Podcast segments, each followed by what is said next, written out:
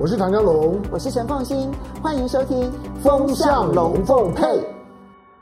大家好，我是陈凤欣，很高兴在周末的时候跟大家聊聊天。我想这几天呢，大家最关心的当然就是裴若曦来了，裴若曦走了，然后解放军来了，好这一类的这一些的消息哦。那我今天呢，当然是从财经面的部分呢，从两个很小的新闻要来跟大家谈一个比较大的趋势。哈，那这件事情呢，它其实是发生在这两个月。那么这两个月呢，这两件事情。它的新闻都很小，都不大，但是呢，它的象征意义其实是非常大的，在金融圈呢引发的讨论其实是多的。啊，第一则新闻呢，其实今年六月的时候，这并不是这个呃当事人所发布的新闻，而是呢英国的路透社，他呢看到了一个海关的报表之后呢，赫然的发现。印度呢最大的一家水泥厂公司，他呢要去跟俄罗斯买煤炭，结果呢它是用人民币来结算的。大家请注意哦，在这里面的贸易对象里头，其实没有中国大陆，可是印度的公司去跟俄罗斯买原料。居然用人民币来结算，那路透社吓了一跳之后呢，那当然就跑去问了，包括了印度的公司，也包括问了俄罗斯的这家公司。俄罗斯这家公司呢就很爽快的说：“是的，我们现在呢正在推动，就是希望所有人来采购我的煤炭的时候呢，都用人民币来结算。”这是第一则消息。第二则消息呢，这一次呢是来自于澳洲，是澳洲媒体自己先报道的哈。就澳洲的必和必拓这一家这个矿业公司，它是全世界最大的矿业公司啊。它的据点当然不是只有在澳洲，但是它主要是在澳洲。那它不管在智利啦，或在巴西啦，其实呢它都有矿产哈，所以是全世界最大的一个矿业公司。最近呢，必和必拓呢，他在卖中国大陆铁矿砂的时候呢，七月十号，第一批用人民币结算的铁矿砂运到了天津。好，这件事情呢，也引发了外界高度的瞩目。主要的原因是因为支付人民币的对象是澳洲企业。大家都知道，说在过去这两三年呢，其实中澳之间的关系非常的糟。那么，呃，澳洲呢，其实有很多的这个产业，包包括了煤炭啦，包括了这个龙虾啦，还有包括了红酒啦，还有棉花啦，其实都遭遇到了抵制啊。到目前为止，刚刚上任的这个澳洲新政府呢，还希望能够化解这一些贸易上面的一些对抗。那么这个时间点，澳洲的币和币拓，他用人民币结算他们所卖出去的铁矿砂。今天这两则消息呢，会让大家觉得特别眼睛一亮的一个很重要的原因是呢，其实，在俄罗斯跟印度的这个交易当中呢，它是由卖方所推动的人民币结算，就是俄罗斯这边主动。要求说呢，所有的这些跟他采买的煤炭的公司，希望鼓励他们用人民币结算。当然，这对俄罗斯也是有好处的，因为俄罗斯终于到现在是遭遇到了美国的制裁。那在美国制裁，然后禁止他使用 SWIFT 的这个情况之下，他在卖任何的东西，如果要用美元来结算的话呢，那确实会有很多的困难度。那如果说要用卢布来结算呢，又可能会有很多的这一些跟他买呃这个买这个煤炭的这一些海外的这些企业呢，他可能不方便，因为终究我拿了卢布之后，我要到哪边再去结算成为我的当地的货币呢？那呃你要用印度的货币呢，可能对俄罗斯而言呢，它可能也不不划算，或者是不方便。这个时候，俄罗斯推动用人民币来结算他们的货币。其实呢，在中俄之间，早在今年呢，其实俄罗斯入侵乌克兰之后呢，那么你就已经看到俄罗斯大量的企业在推动用人民币结算他们的进出口贸易。其中主要的原因，就是因为如果说今天呢是用卢布来结算，或用美元来结算，它都有它的困难性。所以呢，俄罗斯的企业很乐于在中俄之间的贸易用人民币来结算。但这一次是跳过了中国，就中国并不是这里面的贸易当事国，而且是由俄罗斯跟印度之间来采取这个人民币结算，所以特别的引起注意。而澳洲的这一个必和必拓，它其实也并不是第一次卖东西给中国大陆的时候呢，用人民币来结算。这个人民币结算就是由买方所推动的。那显然是中国大陆的企业，他在买铁矿砂的时候要求使用人民币来结算，而必和必拓同意了。那么必和必拓，因为我刚刚讲了，它的矿区其实来自于全世界各地。那么其实它之前在卖南美的铁矿砂给中国大陆的时候，就已经用人民币来结算。但这一次是澳洲，所以就特别的引发注意。这件事情啊，并不是偶发性发生的事情，它可以说是在一个人民币国际化的渐进的过程当中，那么所产生的一些。这种零星的新闻事件，你把这些当成一颗一颗一颗珠子这样串起来的话，它就会串成一条通往人民币国际化的一条路。人民币国际化这条路，它绝对不会是在五年、十年就能够完成的。其实早在二零零九年，机会出现在二零零九年啊，并不是意外。我常常觉得，我们呃，在二零零八年金融海啸的这一件事情，它所产生的。后续效应啊，是远比我们在当下那个时候看到的股市大跌、经济衰退，其实影响层面更加的深远。比如说，加密货币比特币什么时候被发展出来的？二零零九年。为什么是二零零九年？因为金融海啸这件事情，让全世界不相信政府法币的一群人更加的坚信。其实我们必须要摆脱政府的中央化的控制，因为政府的中央化控制会使得这个他可能会因为他自己内部的政治利益的要求，就加印钞票，然后造成通货膨胀，到最后都是我们使用货币的这一些人倒大霉。所以这一群人。其实要推动加密货币的概念已经有很长的一段时间，但是二零零九年它就是一个最适当的时间点，因为出现了二零零八年金融海啸。同样的道理，那中国大陆呢，在二零零九年，它当时呢。呼吁全世界，尤其是呼吁国际货币基金。国际货币基金有一个特别提款权。其实这里面呢，当然主要的都是在那么看哪一个具有国际货币的一个特质，然后我的特别提款权里头，可能就把它纳入在这个特别提款权里头。那在我在救助全世界的这个资源，全世界的这个所有的经济危机的时候呢，特别提款权就会发挥它一定的效果。特别提款权等于是国际货币基金所认定的国际型的一个货币。好，二零零九年，人民银行的行长周小川呼吁，其实这个国际货币基金应该考虑将人民币纳入特别提款权。这个消息引起了美国高度的注意，而且高度的反弹。坦白说，这个人民币又不是第一个被纳入特别提款权的货币，除了美元之外，欧元也有纳入啊。为什么一定要针对人民币？但是我相信美国非常的清楚，其实要挑战美元霸权，目前来看的话，欧元大概已经不具备这个挑战霸权的地位，人民币此时此刻不具备这样子的一个这个地位。但是时间拉长来看呢，二十年后呢，三十年后呢，所以在二零零九年的时候，他们的反弹就已经非常的强了。但是在二零一五年的时候，国际货币基金仍旧将这个呃人民币纳入了特别提款权里头。其实那就是一个很大的往前跨一步。其实这一切会发始于二零零八零九年，其实这都跟整个美国自己金融上面呢，它的信贷啦、扩张啦、控制不当呢，所导致的一个巨型的衰退是有非常大的关系。其实那个时候，如果不是对美元霸权开始产生疑虑，这些事件都不会往后发展。好，那。一边呢，希望让人民币的这一些在各国，不是只有在国际货币基金而已，他希望能够推动在各国的外汇储备当中，能够增加。人民币的储备，所以其实有越来越多的国家，它的外汇储备当中，其实会有一定的比例必须要纳入人民币。以色列啦、南非啦，其实都曾经公开表态。然后阿拉伯世界当中的中东一些国家，其实都有表态要用人民币纳入他们的外汇储备，比例都不高。但是呢，开始这件事情本身的象征意义就非常的大。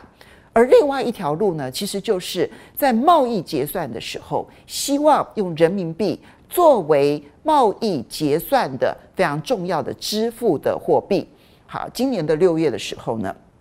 大陆的人民银行呢再发表文章，就是呢支援外贸人民币结算的专题文章。哈，坦白说，这件事情其实已经发展相当长的一段时间，并不是从今天才刚刚开始。但是六月二十一号还要发表这样子的一个文章，其实也就意味着他们知道这件事情已经成熟到了一定程度。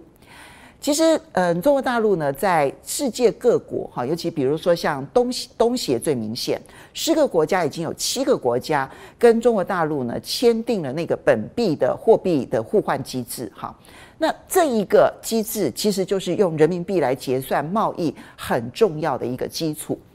那么我们看到说，俄罗斯现在有主动的强大的意愿要推动中俄的贸易，然后用人民币结算。甚至于俄罗斯跟其他国家的贸易也要用人民币来结算，然后你再看到的是，其实东南亚国家用人民币来结算的比例，大概是每一年都用百分之十到百分之二十的速度在快速的成长。那中东国家其实也表达这样的意愿，你再看到了这个中澳之间，就澳洲的企业愿意用人民币来结算来卖铁矿砂，以及印度的企业愿意用人民币来结算来买煤炭，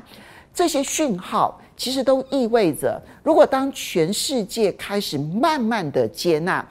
不要说取代美元，那都还言之过早，但如果说他们跟中国大陆的贸易往来的时候用人民币来结算，光是全部哦，如果全部都用人民币来贸易结算，那都是一个非常大的金额，而且它会大大的削弱美元所能够产生的影响力。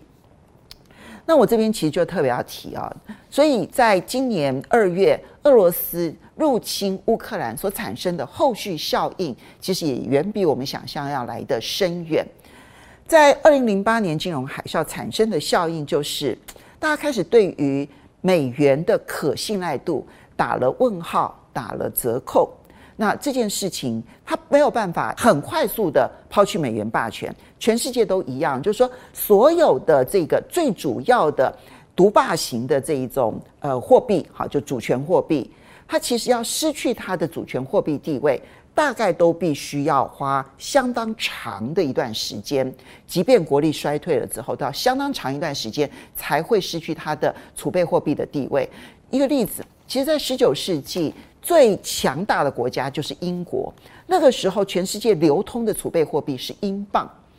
一直到今天为止，英镑还是重要的国际储备货币之一，但它的重要性一直在往下降。它比较像是麦克阿瑟的那一句话，就是“老兵不死，只是逐渐的凋零”。呃，这个主权储备货币霸权不死，只是逐渐凋零，它会逐步逐步的侵蚀。所以现在都一切都只是开始。而今年的二月呢，前面二零零八年的警讯是说，诶，你的金融体系其实没有想象中的健全，你其实并没有像大家想象中的控管的这么好。到了二零二二年的这个时间点的时候呢，当他用 SWIFT 去制裁俄罗斯，当他可以去没收俄罗斯的外汇储备的时候，你就会让全世界产生一个重大的警讯：我使用美元来作为贸易交易的主要交换货币，合理吗？公平吗？安全吗？安全这件事情才是一切的根本。那这件事情当然短期之内呢，它还没有办法立刻冲击美元的霸权地位。但俄罗斯现在有极强大的积极的动力，它要去推动减少对于美元跟欧元的这个支付系统，那啊强化对于人民币的支付系统。好，这个是俄罗斯的选择。其实还有很多的国家，它都可能会担心。如果下一个被制裁的对象是我，那又应该怎么办？而你就经济理性的角度来看，其实当你跟另外一个国家交易的时候，我跟你之间本币的互换交易，其实成本最低。如果我今天要先换成美元，再从美元去换成你的货币，坦白说，这里面都会有货币的汇差存在。那我两成的汇差，其实再加上金融机构所收取的这一些手续费，啊，其实那个被剥削的程度是相当严重的。所以推动本币互换，其实在经济理性上面是合理的。唯一的问题是，哎，我不信任你的货币，你不信任我的货币，所以我们才会找第三方的货币来作为我们的交易的主轴。当人民币开始逐渐被信任的时候，那我真的还需要绕过美元来跟你交易吗？这就是我看到今年呢、那么中国大陆呢，它公布它第一季它的人民币支支付的系统啊，比去年同期整整成长了百分之二十八，成长的幅度非常的快，原因就在于此。我不认为他现在要去推动说人民币成为全世界取代美元的这个国际货币，这是不可能的事情，因为它还有很多它的，比如说开放系统啦等等，必须要去做。但是，光是在跟中国大陆的贸易往来，用人民币来结算，来用人民币来交易结汇这件事情。现在看起来，中国大陆推动的很积极，而愿意接受的国家远比我们想象的要来得多。就包括了可能有 RCEP 当中的其中的国家，甚至于包括了印度跟澳洲。这件事情的影响啊，它是非常长远的，因为它会一步一步的。那么，当大家开始使用人民币结算，然后发现发现到说，诶，其实也蛮方便的。诶，其实也蛮省成本的。第三，最重要的是，诶，其实好像也蛮安全的。当这三件事情逐年的去具备了之后，其实它就会让全世界对于美元的依赖程度开始往下降。当然，对中国大陆来讲，它更直接的利益是，它对于美元的依赖程度也会快速的往下降。现在在中国大陆的外汇储备当中呢，有大量的比例，它必须储备美元。因为它跟其他国家虽然贸易往来非常的多，可是这中间就是用要要经过美元，所以呢，它必须要用美元来呃结算交易啊。比如说今天它跟马来西亚有任何的贸易往来，那先用马来西亚币换成美元，美元再换成人民币，或是人民币换成美元，美元再换成人民币，所以它需要大量的美元的这个储备。可是如果说今天我可以直接用人民币来结汇的时候，我不需要透过美元。它也就不需要储备这么大的量的美元。当它不需要储备那么大量的美元，它自然而然就可以继续的卖美国公债。大家注意到没有？中国大陆其实卖美国公债，就按照美国财政部所公布的资料，从去年十二月卖到今年五月，因为他们七月才公布五月的资料，那六月份的资料还没有公布啊。到五月份为止，其实他已经连卖了六个月。他已经卖到这个中国大陆所持有的美国公债已经不到一兆了，已经只剩下九千八百多亿美元，这个是跌破一兆，创了十年来的新低。而这个速率如果继续下去，因为他现在来看的话，如果他继续推动这一个人民币贸易结算，他对于美元的依赖就会越来越少，对美元的依赖越来越少，他就可以省下很多，然后必须要去买美元。公债的这样子的一些资金，这整个长期趋势是在渐进、渐进、渐进、渐进的往前发展，所以中美之间的竞争是真的是一个马拉松。这个马拉松如果说是要跑四十二点五公里的话，那我必须要说，他现在只跑了十公里而已，而已，他还有三十多公里要去跑。那这个长远下去的结果。对美元霸权是长远的影响，对人民币的长期发展，那也是一个很重要的一个长期的看法。当然，这里面也牵涉到人这个中国大陆自己本身的经济，它必须要保持着一个稳定的，然后相对。于全世界而言，比较高速的一个成长，不是那么高速，而是比如说全世界如果成长率是百分之二，它可能要百分之三、百分之四。如果它能够维持这样子的速度，逐步的往前进，而它的这个外汇管制措施可以逐步的放宽的话，那从二零零九年它开始呼吁 IMF 国际货币基金的特别提款权必须要纳入人民币那一天开始。这一条马拉松才可以说它跑到了一半，所以呢，这是一条很长的路。只是最近从印度的这个消息，然后从澳洲的这个消息，其实你有没有嗅到一些很不一样的一个气氛？至少在经济金融的经济理性上面来看的话，这个讯号蛮不寻常的，提供给大家做参考。非常谢谢大家的收看，我们下个礼拜再见喽，拜拜。